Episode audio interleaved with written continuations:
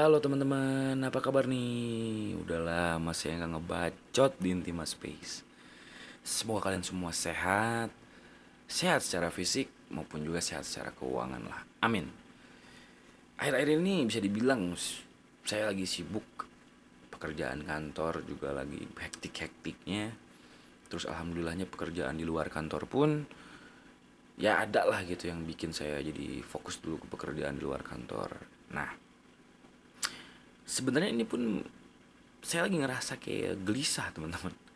Mungkin teman-teman ada yang ngerasain gak sih yang kayak saya gitu sekarang?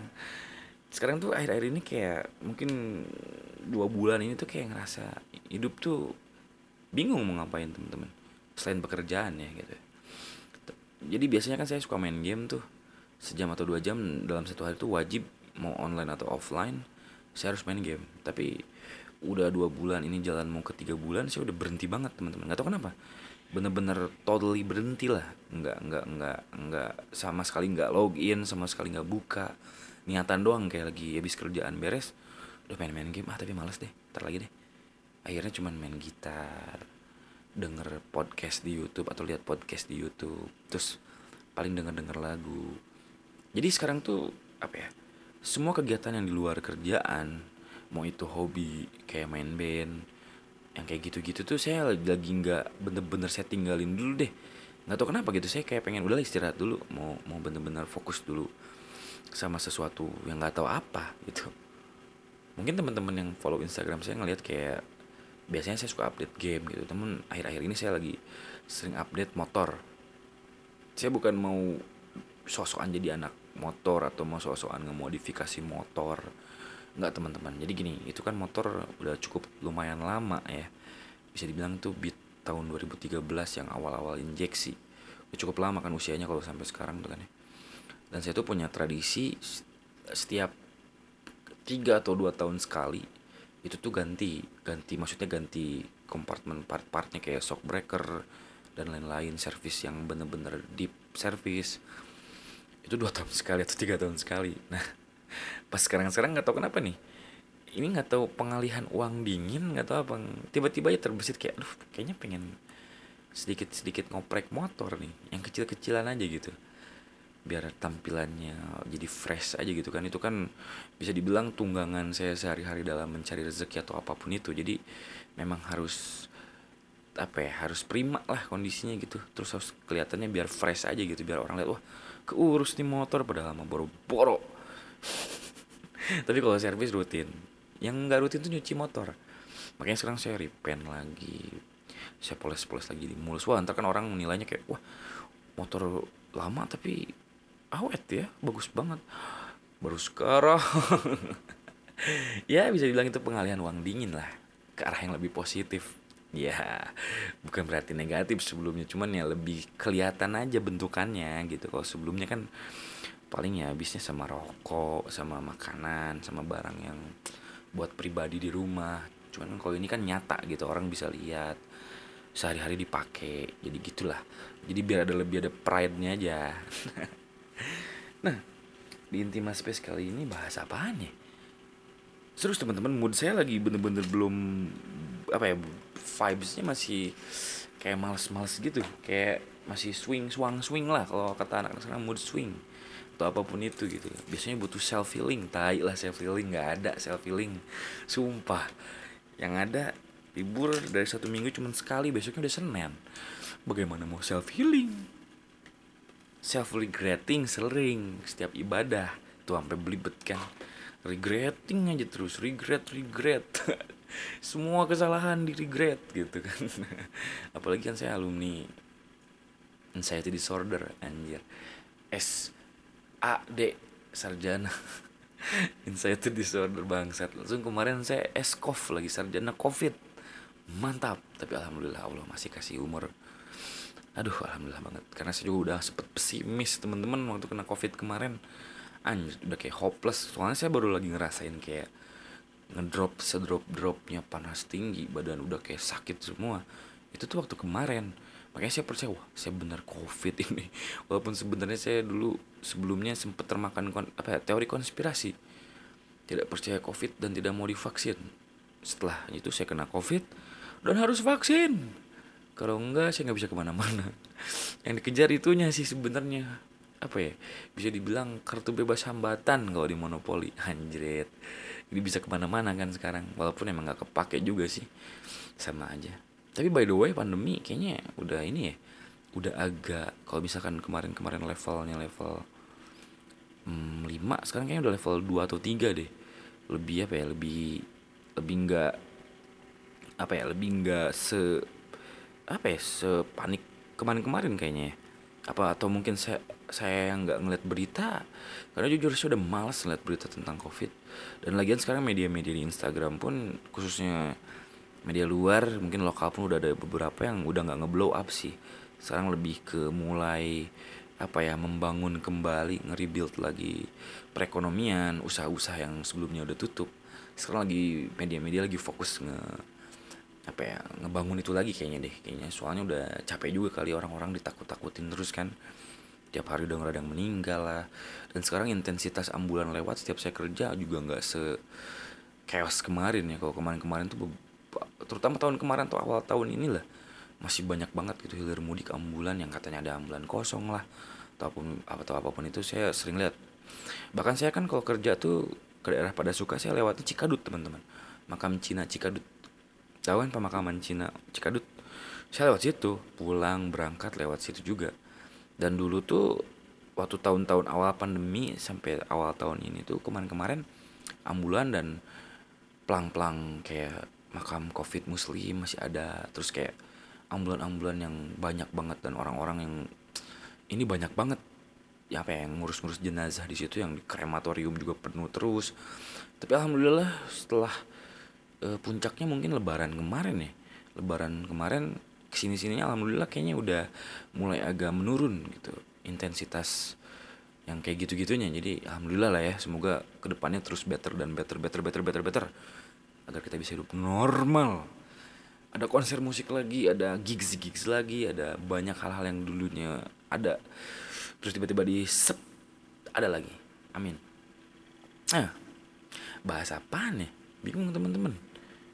Bahasa apa ya? hmm, oh ya ini aja deh. Uh, mungkin beberapa teman eh, beberapa teman lagi. Beberapa teman-teman udah ada yang tahu juga dan ada yang belum tahu. Kalau saya tuh udah bisa dibilang berhenti minum minuman keras tuh udah lama bisa dibilang sekarang udah tahun ke-6 ya kalau nggak kalau saya nggak salah hitung ya. Saya udah lupa gitu tepatnya kapan intinya sih saya udah berhenti minum lama banget teman-teman. Dan yang seingat saya dan ses apa ya sesadar sadarnya saya selama dari saya mencetuskan untuk berhenti sampai saat ini saya belum pernah minum lagi alkohol secara sadar ya. Saya belum pernah lagi alhamdulillahnya gitu. Tapi nggak tahu kalau yang dicampur atau yang gitu-gitu saya nggak tahu ya. Karena kan saya nggak tahu juga yang saya minum dan saya beli di mana-mana juga belum tahu juga dalamnya apaan ya. Misalkan gitu ada yang iseng atau gimana. Nah soalnya yang tanya kenapa sih berhenti minum? So suci. Padahal itu kan yang bikin kita jadi ngeklop kalau nongkrong. Bangke lah. Enggak juga. Bukan so suci. Bisa dibilang kalau saya bilang udah nggak fasenya sih. Dulu udah pernah nyobain gitu. Dan saya ini tipikal orang kalau yang udah enak kalau nggak ngerem udah hancur. Sumpah hancur. Apa pun itu ya. Misalkan ada sesuatu yang bikin saya enak atau nyaman atau ngenakin saya saya bakal terus kejar sampai mau gimana pun maksain supaya kayak ngerokok lah. Saya nggak ada duit duit bisa tinggal sepuluh ribu nih. Antara buat makan atau ngerokok saya pilih ngerokok lah makan tahan aja deh. Terus juga ada yang ngasih makan atau bisa minta gitu kayak gitulah. Jadi saya nggak mau sampai kayak gitu. Terutama ada anak juga anak saya perempuan. Dan saya nggak mau sampai amit-amit kok sampai kejadian gitu. Saya mabok pulang ke rumah. Anak saya nyaksin dan nanya ayah kenapa? Itu yang paling saya takutin. Dan saya naz duh nazar lagi. Kalau nazar kayaknya serem banget ya terus akan-akan saya berhenti minum karena itu. Karena alasannya bukan karena yang di atas. Jadi bisa dibilang saya janji lah ya.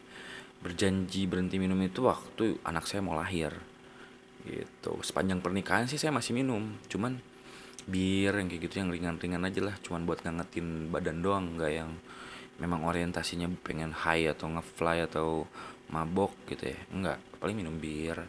Kayak gitu gitulah root beer. Misalnya bintang yang gitu gitu doang. Mencoba mengurangi lah gitu ya. Masih tahap adaptasi. Nah pas anak saya mau lahir saya langsung benar-benar janji gitu. Saya nggak akan minum lagi karena mungkin baru hal itu yang bisa saya janjiin untuk nggak dilakuin. Kalau yang lainnya saya masih bisa dibilang apa ya sebelum yakin lah. Takutnya saya kepleset terus saya memakan apa ngemakan lidah ngejilat lidah lidah, lidah sendiri dijilat gimana ceritanya? Ngejilat lidah sendiri gitu. Jadi mendingan hal yang memangnya apa ya, yang sekiranya saya udah mampu lah saya janji untuk berhenti. Dan alhamdulillahnya berhenti tapi nggak mulus teman-teman. Rintangannya banyak sekali apalagi sudah masuk ke dunia kerja gitu. Buh setiap liburan sama teman-teman kantor tuh minuman tuh dulu ya. Kayak ya minum minum sampai dipaksa-paksa sampai teman saya bilang nih dikasih duit sok minum seteguk enggak saya pesan virus aja satu. Anjing ketawain dong. Ya tapi gimana lagi karena memang saya udah ngerasa kayak udah cukup lah. Dulu saya udah banyak banget yang udah saya cobain. By the way saya dulu cuma minum sama ngerokok ya teman-teman. Kalau untuk obat-obatan saya enggak alhamdulillah sampai sekarang enggak kecuali waktu kemarin saya kena anxiety disorder tuh saya konsumsi obat selama satu bulan. Dan itu pun saya nggak lanjut buat konsultasi balik walaupun memang kata dokter spesialis kejiwaannya ya, suruh balik lagi di bulan kedua buat kontrol perkembangannya. Cuman saya rasa saya udah better dan saya nggak mau ketergantungan sama obat udah cukup. Dan mahal. Itu yang benar-benar jadi masalahnya mahal. Tapi emang enak sih teman-teman obatnya. Jangan jangan jangan. Jangan jangan. Jangan kalau memang nggak ada kepentingan jangan deh. Jangan coba-coba. Bahaya. Nah dulu tuh saya waktu lagi minum-minum tuh bisa dibilang perjalanan peralkoholan saya tuh sebenarnya agak unik saya tuh bukan tipikal orang yang ketagihan sama minum minuman jamu standar ya. Kalau orang sekarang kan anak-anak sekarang atau teman-teman saya juga kan pada rutin itu amer tiap minggu. Atau sekarang ada yang baru tuh apa kawa-kawa sih kawa-kawa. Gitu. Kayak gitulah ya arak. Kalau saya nggak saya kecanduan parah banget itu sama tuak. Meskipun saya bukan orang Batak tapi tuak enak juga. Tapi saya nggak tahu itu tuak beneran tuak asli atau bukan. Karena banyak banget cerita tuak di khususnya daerah saya di timur Bandung Timur ya. Ceritanya dari apalah dari apa terus di tempat pengolahan itu ada bangket tikus lah ada apa segala macem gitu kan ya. Cuman enak teman-teman.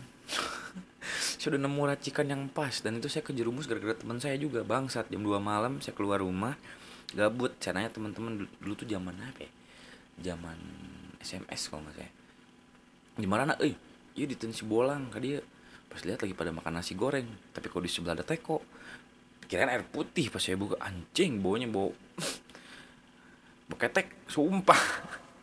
Pokoknya tuak di situ saya nyobain seteguk pahit ya. Terus teman saya bilang bisa diracik bisa dicampur apa aja nih enak kayak akhirnya saya mencoba meracik sendiri dan keterusan. Bahkan saya bisa setiap hari dulu teman-teman. Karena cuma 2500 satu liter. Dan saya tuh nyampurinnya bisa kalau buat sendiri nih buat buat konsumsi sendiri beli seliter diplastikin tuh kayak es kayak kayak es kelapa ya.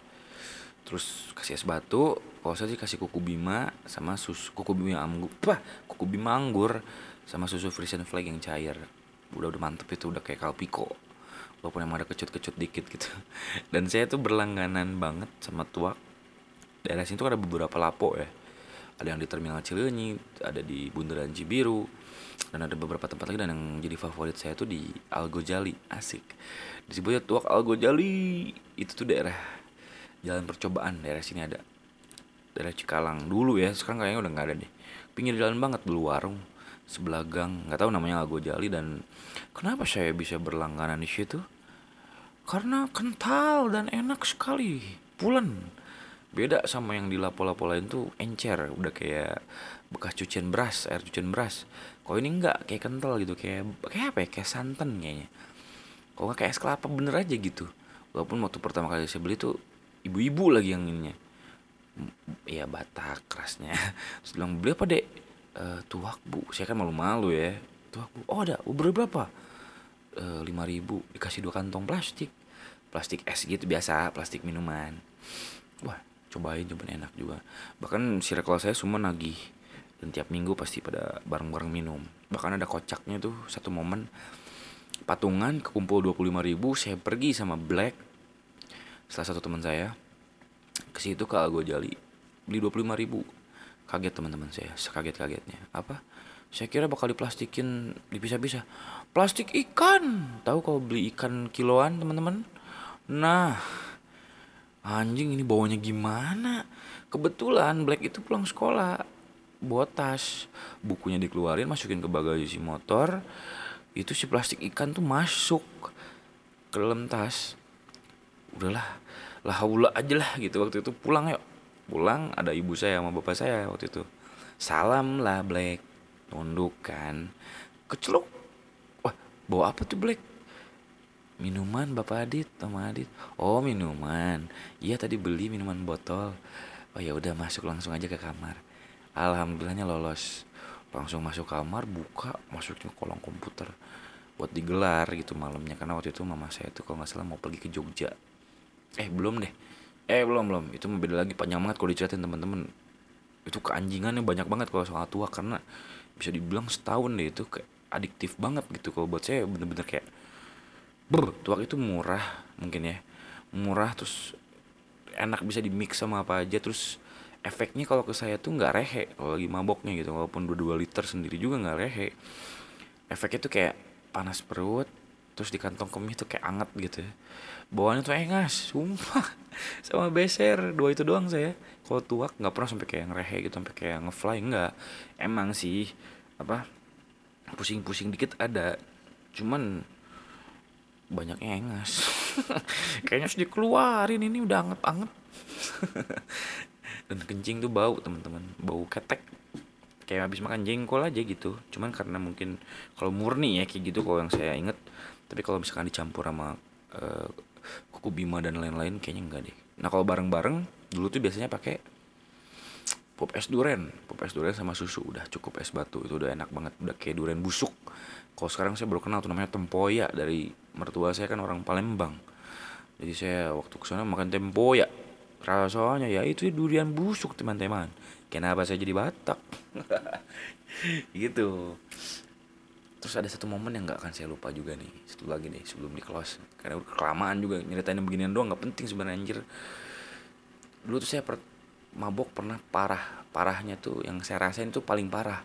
Kalau dari air ya itu tuh waktu acara uh, malam puncak 17 Agustus tahun 2000 berapa saya lupa. Udah lama waktu saya masih kuliah juga itu belum nikah saksinya Bendo atau Sandi basis Camford lah ya. Itu tuh namanya malam puncak ya. Jadi tau lah anak Karang Taruna tuh udah malam puncak ngapain. Jangan kan malam puncak Agustusan takbiran aja mampok gitu. Apalagi ini Agustusan acara puncak dananya ada sisa ya udah dialokasinya Puh, ke mana lagi? Nggak ke nasi padang karena nasi padang itu nggak ada apa-apanya dibandingkan Amer, Arak, Intisari. Pada zaman itu teman-teman. Jadi waktu itu saya dua botol arak sama empat orang. Minumnya nggak nggak tanggung-tanggung di dalam kantor RW. Jadi kantor RW sama panggung tuh jaraknya kurang lebih sekitar 30 meteran lah ya. 50 meter ada deh. Lumayan agak jauh soalnya. Jadi saya minum dulu di kantor RW tuh berempat arak dua botol nah sepanjang dari perjalanan dari kantor RW menuju ke venue ke panggung itu tuh banyak kubu-kubu yang mabuk juga mabuk-mabokan. Di sepanjang jalan tuh kan gelap-gelap tuh ada ada spot-spot banyak spot gelap di kampungan saya dulu. Dan setiap yang mabok itu beda-beda minumannya teman-teman. Jadi waktu di pos RW saya minum arak jalan dikit ada intisari jalan dikit ada yang minum ciu jalan dikit ada yang minum ginseng. Semuanya saya telan teman-teman walaupun gak banyak. Karena apa dulu? Triknya gini. Lewat nih. Jadi iya big big di big. Kalau saya dipanggil big ya. Di big. Minum malah big. Enggak sah enggak sah enggak sah. Masih amat tuh CS nyongai anjing kaluman. Ya mau nggak mau teman-teman. Daripada ribut sama orang yang mabok kan walaupun temen. Minum. Jalan lagi dikit. Minum. Sampai akhirnya ketika mau closing acara puncak kan biasa tuh. Teman-teman juga ngalamin kali ya kalau Karang Taruna tuh kayak closingnya tuh kayak apa sih ada musik DJ DJ turbo. Yang kayak yang teton teton. Beh ngeliat lampu kelap kelip. Itu kita udah kayak berasa kayak mau ikutan klub klip teman-teman. Kita joget tuh udah kayak orang bego udah kayak ular. Leor-leor joget gitu kan ya. Sampai akhirnya Sandi bilang bang jangan pulang. Udah di rumah aneh aja tidur. Malam ini di rumah aneh tidur besok balik mau bener sana. Bisa enak naon oke oke. Singkat cerita langsung ikut ke rumah Sandi. Nah pas di rumah Sandi tuh lapar teman-teman. Kayak udah lapar ya. Ada harun tuh wah ya bang ayo bang tenang tenang. Kita orang beli gorengan dia beli gorengan nih ke depan Pet. datang nggak tanggung tanggung magicom dikeluarin temen magicom. Semua sisa lauk nasi kayak telur tempe dan lain-lain dikeluarin. Gorengan kerupuk. Sok bang tuang sing loba bang tuang. Saya makan kayak orang kesurupan teman-teman.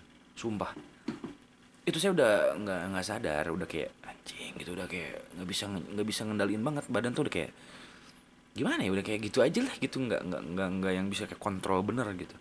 Makan sampai saya ketiduran teman-teman. Itu posisi jam 2 malam. Saya makan udah kayak orang gila. Saya nggak sadar Sandi yang bilang makan tuh lahap gitu ya. Terus saya ketiduran habis makan tuh. Jeplak belum sempet cuci tangan malah. Itu jam 2 malam saya tidur saya bangun jam setengah tiga sore kalau nggak salah jam 2 atau setengah tiga sore gitu mau ke asar gitu. Dan pas saya buka HP beh 30 miss call dari mama saya lah dari istri saya dulu sebelum nikah gitulah masih pacaran. Dan dari beberapa teman juga yang nanyain di mana gitu kan karena orang tua saya udah nelponin mereka juga. Itu kondisi udah bangun tuh rambut acak-acakan mulut udah bau wah bau tempat sampah saya langsung pulang dan ditanyain ke mana wae kata mama saya gitu kan. Bau kieu sih mandi. Cara puncak mah nih nginep bla bla bla bla bla. Saya nggak ngomong mabuk karena ya mama saya kan kalau dengar saya mabuk kan dikeplak lagi pala saya. Karena saya ada satu lagi deh ada cerita unik nih. Mama saya tuh pernah saya bohongin selama kurang lebih satu tahun atau enam bulanan lah. Dibohonginnya apa? Dulu teman-teman kalau yang seangkatan saya tahu mix mix kan. Minuman yang alkoholnya cuma 1,8 kalau nggak salah atau 2,3 gitu persenannya gitu ya dan itu tuh dulu kan alkohol tuh yang kayak gitu bir-bir tuh di supermarket gede kayak Geria gitu kan dijual bebas kan ya. Terus di minimarket juga ada kan di kulkas kulkasnya di apa di di dalam dalam showcase itu banyak banget kan gitu. Kalau nggak salah tuh regulasinya baru lagi tuh 2013an nggak boleh tuh kan dijual di supermarket karena ya beralkohol takut dibeli sama anak kecil gitu kan. Jadi di tempat-tempat khusus. Kalau dulu kan ada di minimarket atau supermarket kan. Nah waktu itu saya sering titip ke mama saya mah titip mix mix ya dua botol yang kuning atau biru atau kuning sama biru gitu jangan yang merah itu minuman apa ah kayak green sand oh iya ya Nah, tiap ke geria tuh saya di beliin mix mix teman-teman sama mama saya. Karena mama saya belum tahu itu ada alkoholnya. Jadi saya ngibulin lah. Gitu selama itu mana dari satu bulan tuh ada dua kali kali mama saya kadang tiga kali ke geria gitu buat beli apa gitu ya. Saya selalu titip dan mama saya selalu beliin. Saya minum sendiri gitu di mix. Karena favorit saya dulu mix mix tuh yang kuning sama yang biru dicampurin di mix kasih es batu. Kadang dikasih susu dikit itu enak banget sumpah teman-teman. Anjing kalau inget rasanya fuck pengen gitu nyobain. Astagfirullahaladzim enggak enggak. Ya pada akhirnya saya ketahuan ngebohongin dia sampai dia marah-marah dan teman-teman kalau teman saya pasti banyak yang tahu deh. Di kamar saya dulu tuh di jendelanya tuh botol mix mix sampai di meja komputer tuh ngejejer teman-teman. Sampai kayak etalase buat naro minuman anjir. Langsung ditendang-tendangin sama mama saya tuh. Ternyata selama ini kamu ngebohongin mama. Durhaka minta maaf sama Allah. Wah situ udah jual-jualin tuh botol ke tukang loak kebetulan tetangga saya ada apa ya tetangga saya ada yang usahanya tuh nerimain barang bekas terutama juga kayak botol-botol kayak plastik gitu. Jual ke beliau dapat waktu itu sekitar berapa 150 200 ribu gitu ya. Karena saking banyaknya teman-teman. Kresek geria tuh dua kresek geria gede sama satu kresek kecil geria tuh penuh dijual ke, ke beliau gitu. Anjir di situ saya kayak anjing udah di black apa di blacklist lah dari daftar minuman yang selalu dititip-titip. Kan biasanya teman-teman ngerasa deh kalau dulu orang tua mau belanja bulanan pasti nitip kayak oh nitip ini dong apa ya fresh tea? Atau nitip teh botol pasti kayak gitu kan atau Fanta Coca Cola lah yang paling standar gitu ya. Saya nitip mix max nggak tanggung. Bapak saya sih cuma ketawa kayak ya namanya cowok gitu kan. Karena bapak saya nggak pernah terlalu ngekang juga. Dia juga yang ngebebasin saya ngerokok kelas 2 SMA gitu kan karena kata dia udah ngerokok aja ntar juga kamu ngerokok karena papa ngerokok gitu nah gitu teman-teman. Jadi untuk berhenti itu memang banyak banget tantangannya. Gitu. Ya pelan pelan aja teman-teman buat teman-teman yang memang mau berusaha berhenti juga sekarang. Terus belum apa ya belum bisa. Sebenarnya bukan belum bisa. Kalian harus punya acuan atau punya pegangannya apaan sih gitu. Yang mengharuskan kalian untuk berhenti. Entah itu orang tua entah itu kesehatan entah itu apa pun lah pacar kayak atau apa kayak kalau saya kan triggernya anak karena saya nggak mau yang tadi itu saya nggak mau pulang ke rumah dalam keadaan mabok atau saya mabok di rumah karena kan udah pisah rumah dari orang tua sekarang kan. Udah jadi bebas mau ngapain aja gitu takutnya saya kalau masih bablas tuh kayaknya saya tiap hari minum gitu kan ya. Apalagi kerja saya di bidang graphic design yang memang butuh banget booster gitu ya. Yang kayak gitu kan biasanya jadiin booster gitu makanya sekarang saya ngalinnya ke kopi kalau nggak ke rokok kayak itu makanya saya suka ngerokok ganti-ganti rokok nyobain yang ini yang ini. Daripada saya ke yang kayak gitu-gitu. Nah jadi buat teman-teman yang mau berhenti ngerokok eh ngerokok lagi mau berhenti minum minuman atau apa pun itu semangat yakin dan terus berusaha lah. Insya Allah bisa bisa bisa bisa bisa bisa. Pelan pelan aja. Dari yang suka minum yang keras keras pindahnya ke bir dulu. Dari bir pindah ke STMJ terus ke jahe merah. Tapi jahe merah gula aren susu itu bangsat enak banget. Sensasinya kayak minum minum apa ya, kayak minum Guinness tapi manis. Udahlah gitu aja temen-temen. Di episode kali ini saya cuma mau capruk-capruk nggak jelas aja lah daripada ini. Doakan aja semoga mood saya kembali prima dan saya bisa mengundang narasumber lagi. Karena kayaknya sekarang semua orang lagi sibuk deh. Sibuk untuk masa depan bagus sih cuman ya kadang gimana gitu ya kadang udah susah banget buat bersosialisasi gitu. Karena memang semua orang sekarang lagi sibuk membangun kembali pondasi perekonomian. Yang kemarin sempat bobrok beberapa mungkin yang bobrok. Sekarang lagi mulai lagi ngebangun pondasi termasuk saya juga lagi ngebangun pondasi lagi. Nah gitu teman-teman. Seperti biasa closingnya. Semoga kalian semua sehat-sehat secara finansial secara fisik mental dan apa pun itu tetap jaga kesehatan karena pandemi belum berakhir. Jangan lupa vaksin. Itu yang penting biar kalian bisa masuk ke McDonald. Ya udah cukup sekian. Sampai ketemu di intima space selanjutnya. Bye bye